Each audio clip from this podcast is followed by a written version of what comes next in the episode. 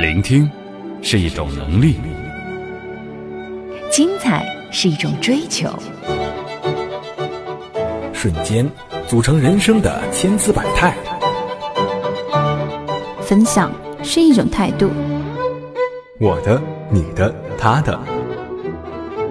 世界需要有质量的声音。聆听精彩瞬间，分享我的世界。这里是 Enjoy Radio 想电台，新卓艺工作室诚挚出品。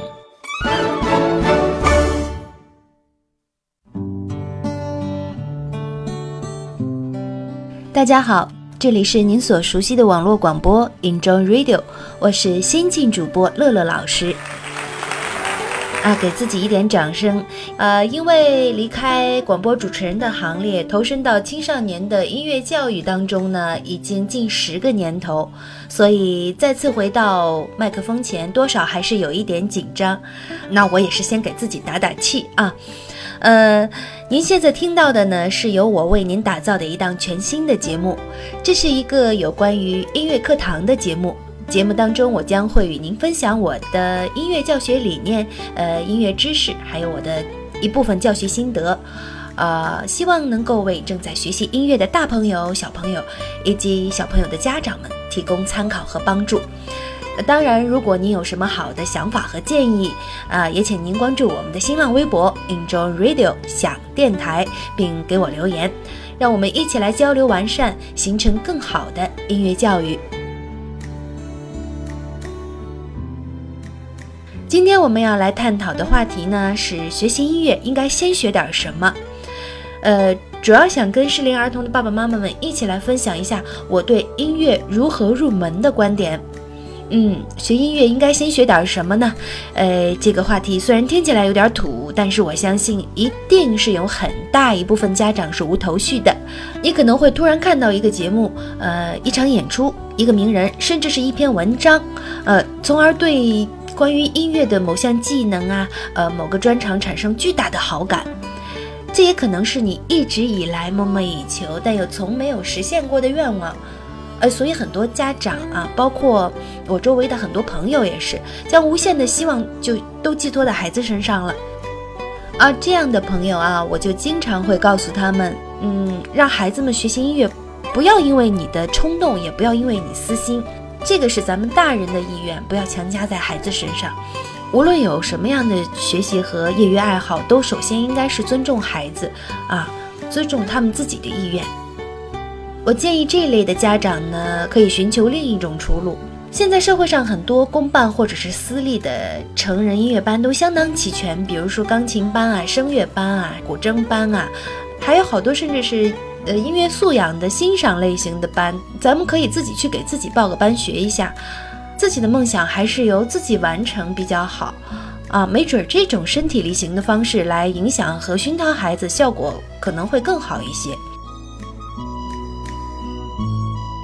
那咱们言归正传啊，来说说在我看来，学音乐的路上应该从哪儿起步吧？呃，如果某天你走进一家音乐的培训机构，然后看到各种。音乐的课程琳琅满目，咱们家长可能不太懂，但如果那是一个正规的培训机构的话，他的简章或者是他给你介绍的情况，呃，总体的来说，器乐班招收的年龄都是在四岁以上。如果你的孩子呢，呃，在早教中心接受过类似的音乐教育。他们会安排孩子们有亲子的音乐课程，比如说和妈妈、小朋友们一起一边欣赏音乐，跟随着音乐咿呀哼唱啊、跳舞，并且敲击手中的简单的打击乐器。那这些早教中心会告诉你一些没听过的概念，比如说，呃，蒙特梭利啊、达尔克罗兹啊、奥尔夫可达以戈登等等你没听过的名字和一些教学模式。我当然不否认这些名字都是一些令人敬仰的世界级的呃儿童音乐教育家、儿童心理学家，但是我今天想把这个事情简化的来说说，为什么三岁之前的孩子，呃，学习音乐走到哪儿哪儿都是听听歌啊、跳跳舞啊这么简单的呃音乐课程的编排呢？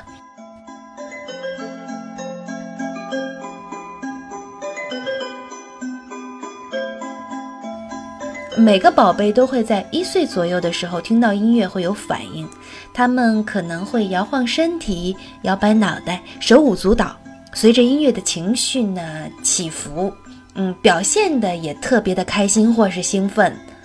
哎，这个就是音乐的魔力，也是音乐赋予每个孩子欣赏的特权。音乐不是独属于某些天才的，它不是奢侈的。即使是再高雅的音乐，也是大众的、平民的，只是看你长期把自己放在一个什么环境里了。三岁之前的孩子的音乐教育里面，啊，更注重的是孩子们的聆听欣赏、简单音符的演唱尝试，啊，还有这个节奏的感觉的培养。因为大部分的孩子这个时期还不能准确地唱出一些旋律的片段。所以，更多的引导的孩子们用肢体来完成旋律的感觉，培养他们在音乐的律动中找到自己的存在。这个说起来好像有点抽象，咱们举个简单的例子：如果你跟一群朋友或是同事去 KTV 唱歌，有人唱歌，还有人拿着 KTV 里面配备的简单的打击乐器来应和，偶尔就会有这样的人啊。在敲击沙锤或是铃鼓的时候，总会晚那么一点或早那么一点，就是卡不上拍儿。这听歌的人特别难受，有个别的不和谐的声音卡不上拍子呀。唱歌的人更难受，老觉得有人在踩他脚后跟儿一样。哎呦，这是哪位沙锤男或者是沙锤女啊？也许你是无意识的。啊，也许你也总觉得追呀追呀，总也跟不上别人的脚步，为此而烦恼无比。其实这个就是你无形之中把自己置身于音乐之外了。在你幼儿时期，你的身体、心灵和音乐没有完全的融合好，所以你总在音乐的离心力的边缘徘徊。啊，这个也就是早教中心好多在讲的感统啊，感统训练啊。如果我是你的音乐老师或是妈妈的话，在你的幼小的身体还非常柔软的时候，在你小胳膊小腿轻轻一拉就能起来，哎，然后一松就能放下的时候，我就会带你在音乐的节拍跟律动中翩翩起舞。那话还是说回来，节奏训练它的主导性，对于还不能唱出准确音符的婴幼儿来说，就成为他们最先接受的音乐的方式。本期话题：学音乐应该先学点什么？接下来，乐乐老师将揭秘三岁、四岁的小朋友应该注意哪些方面的培养。Enjoy Radio，Enjoy Radio，Enjoy Radio，Enjoy Radio。这里是喜马拉雅网络专属广播 Enjoy Radio 响电台。欢迎下载喜马拉雅手机 APP 或登录喜马拉雅网在线收听。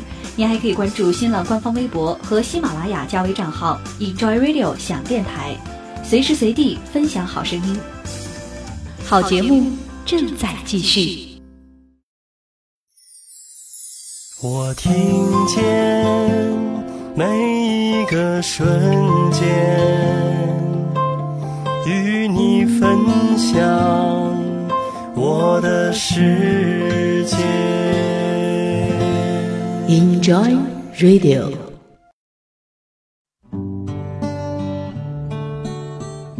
欢迎回来，这里是 Enjoy Radio，我是主播乐乐老师。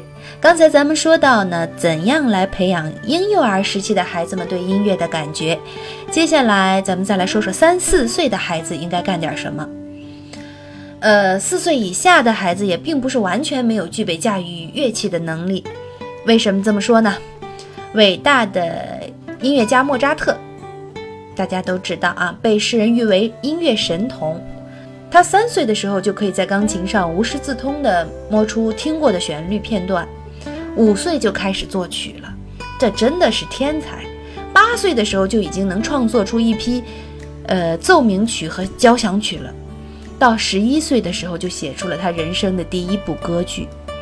咱们不要探究人家是什么家庭背景啊，环境熏陶呀，什么聪颖智慧啊，反正这个莫扎特这样的例子，前无古人后无来者，近二百六十年来，没人能企及，更无人超越，是吧？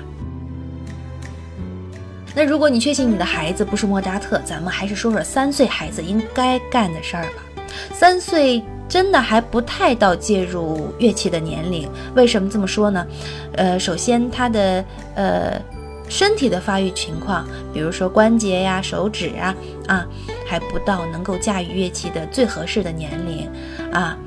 其次，从心智上来讲呢，三岁的孩子还接受起来还是有点吃力的啊啊，但并不代表三岁的孩子就不能够学音乐。有一项乐器是我们每个人身上自带的，它与生俱来，独一无二，它就是我们的嗓子。三岁，让我们的宝贝放声歌唱吧。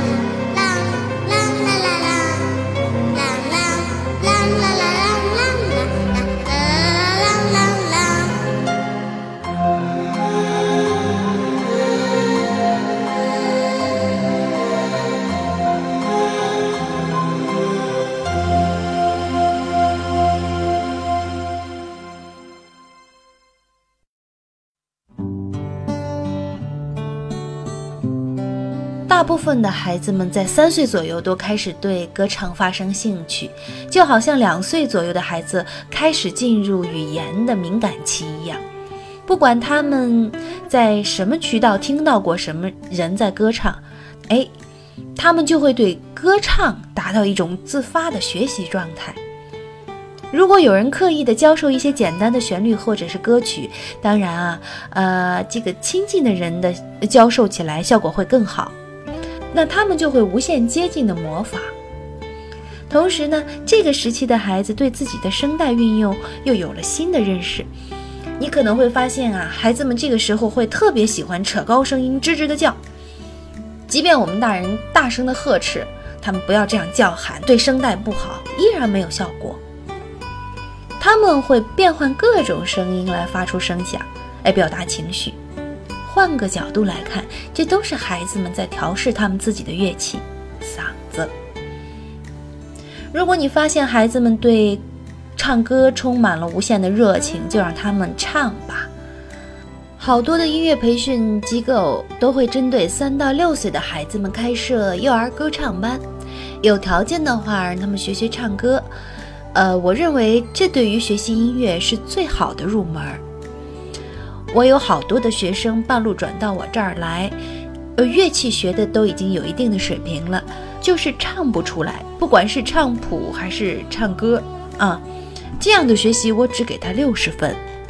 我叫他学习哑巴音乐，自身的乐器都没有完全的利用好、驾驭好，怎么可能驾驭身体之外的乐器呢？另外，这一点很重要。一旦错过了歌唱的敏感期，部分孩子都很难再张开嘴巴。他们会对于歌唱这件事情变得极其的羞涩，直至到青春期甚至成年之后，才会慢慢的由于对偶像的崇拜和模仿，重拾对歌唱的兴趣。然而，这种歌唱啊，就会变得非常的私密和封闭，完全失去了表演的欲望。学习音乐是需要调动起眼、耳、手、口、脑以及身体的各个器官和细胞配合，来高度协调的记忆。呃，是对于外界的事物转化成自身体验，再通过一定形式表达出去的这样一个过程。所以，最好的开发音乐潜能，就是让孩子们充分利用好自己的歌唱记忆。从歌唱中，孩子们可以更深刻地理解和表达音高、节拍、节奏、旋律、音色、音量等等这些与音乐相关的重要要素。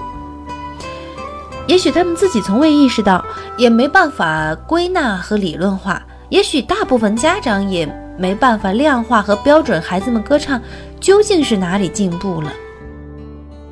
但经过一段时期的学习和训练，嗯，咱们一定会发现，孩子们好像唱的更像歌了。也就是说，他们自身把握音准节奏的能力越来越强了。我们不必要在乎孩子们天生嗓音条件如何，这个是孩子们的差异。也正是因为这样，才能够形成他们独有的特点。我的一点建议啊，如果你希望孩子们在稍大一点的时候去培养他们学习一门乐器，在三岁左右鼓励他们大胆的放声的高唱。接下来是我的孩子在两岁半不到三岁的时期，呃，我跟他做的一些音乐游戏，就是通过一些音高、旋律的片段。还有节奏的模仿，有意识地训练他的歌唱能力。如果各位爸爸妈妈们有兴趣，正好孩子也是这个年龄的话，可以和孩子们一起做这些音乐游戏。好，宝贝，咱们现在来唱歌啊。嗯，妈妈唱什么你唱什么，好不好？好。好。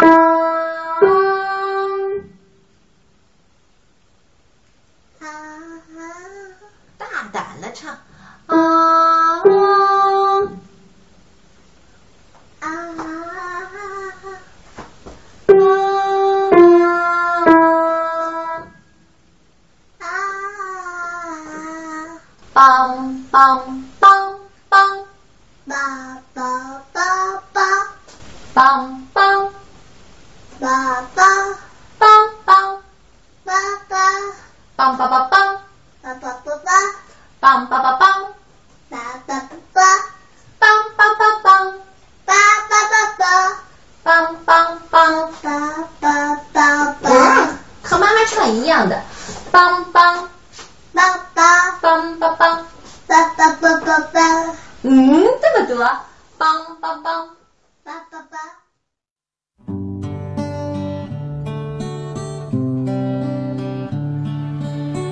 学会歌唱的孩子能够运用自己的嗓子和身体的每个细胞来表达音乐，这是多么美好的事情啊！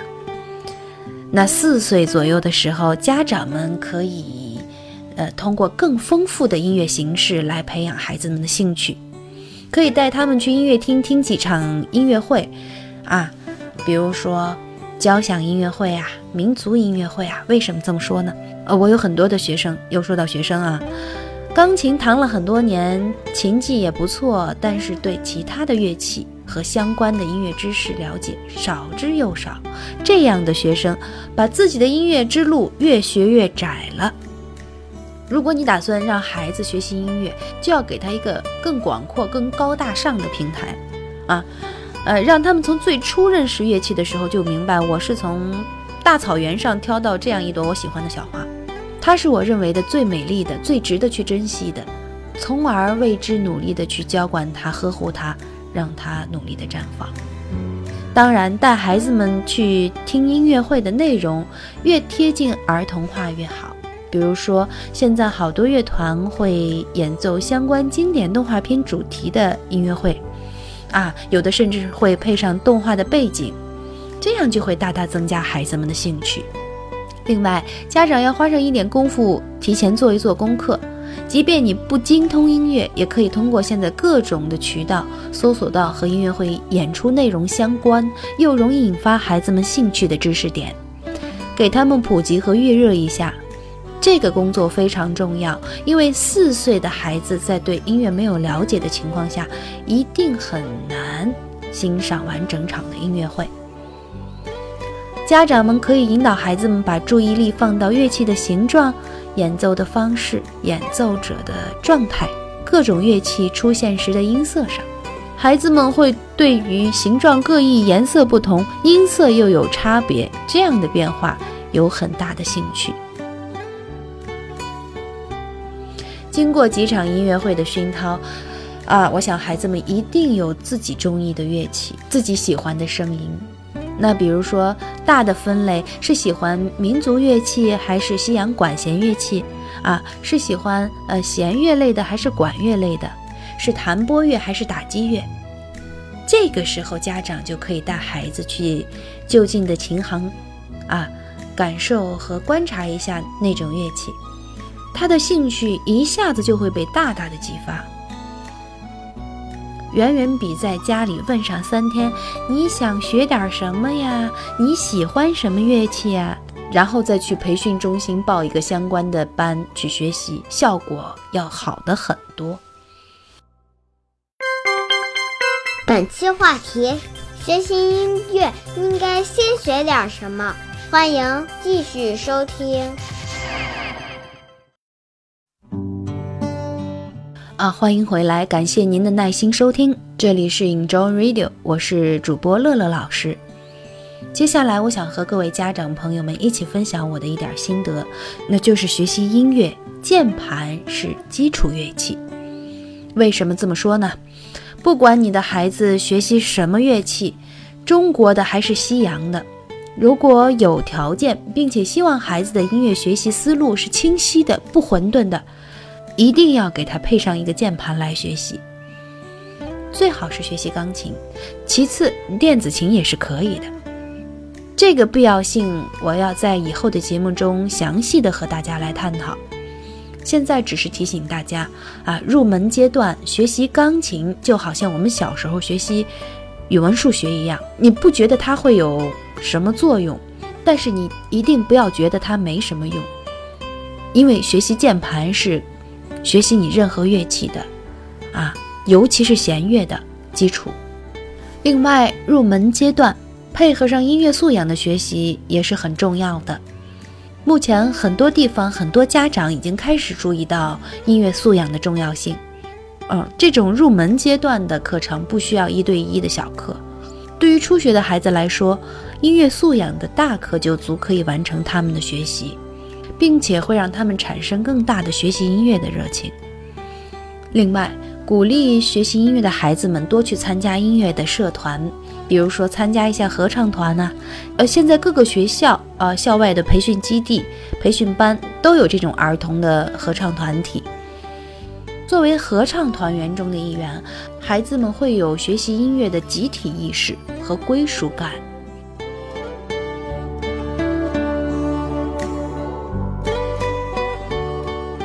好了，我想总结一下今天的话题，可能呃说的还有一些地方比较片面，但是这是我的观点，仅供大家参考啊，也希望能够为大家提供到帮助。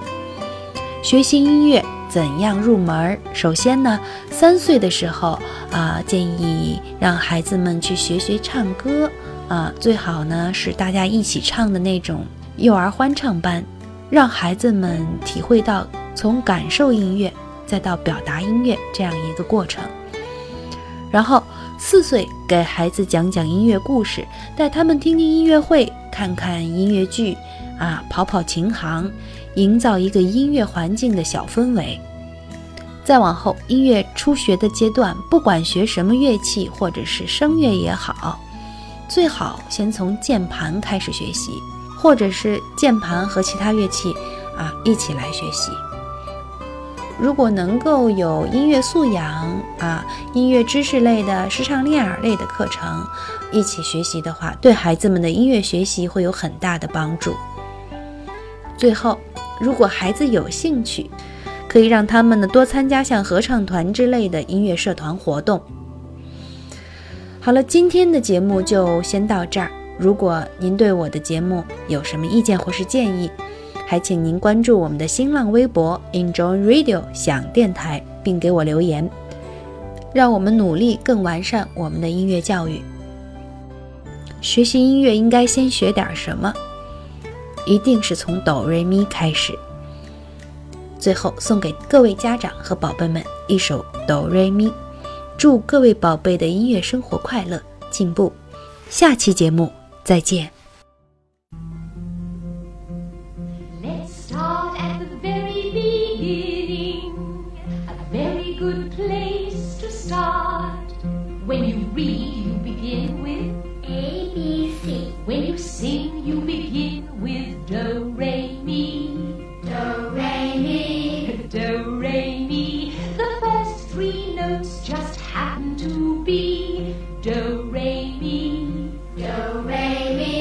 do, re, mi, fa, sol, la, ti. Oh, let's see if I can make it easier. Do, a deer, a female deer. Ray, a drop of golden sun. Me,